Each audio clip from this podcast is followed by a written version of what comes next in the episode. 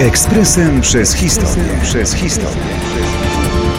26 czerwca 1979 roku odbyła się premiera brytyjskiego filmu sensacyjnego Moonraker.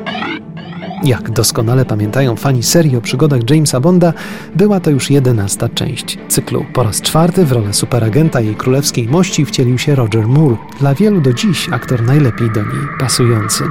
Z biegiem lat scenariusze luźno oparte opowieści Fleminga stały się coraz bardziej wymyślne i nazwijmy rzeczy po imieniu nieprawdopodobne w każdym sensie tego słowa. Tym razem Bond miał uratować świat przed zagładą, którą szykował mu szalony bogacz, który porwał Amerykanom wahadłowiec kosmiczny. Film wyreżyserowany przez Louisa Gilberta kosztował jak na tamte lata krocie 34 miliony dolarów, był więc megaprodukcją. Dla porównania warto dodać, że poprzedni film o przygodach Bonda, Szpieg, który mnie kochał z roku 1000 1977 kosztował dwukrotnie mniej.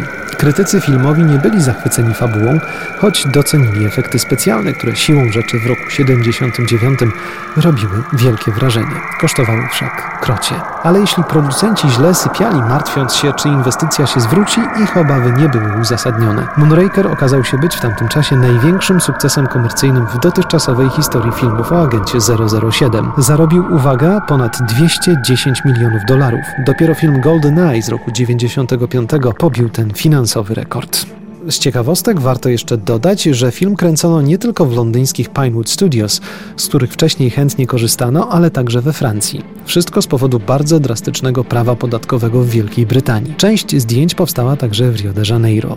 Roger Moore nie wspominał najlepiej okresu realizacji Moonrakera, walczył bowiem wówczas z silnymi atakami kamicy nerkowej. Dzielnie jednak stanął na wysokości zadania. Piosenka, która towarzyszyła filmowi tym razem nie stała się przebojem. Choć zaśpiewała ją znakomita wokalistka Shirley Bassey, która wcześniej zabłysnęła utworem Diamonds Are Forever, kiedy Bonda grał Sean Connery, Moonraker nie był porywającą kompozycją. Na następne emocje fani serii musieli poczekać do roku 1981, kiedy na ekrany kin wszedł film tylko dla Twoich oczu.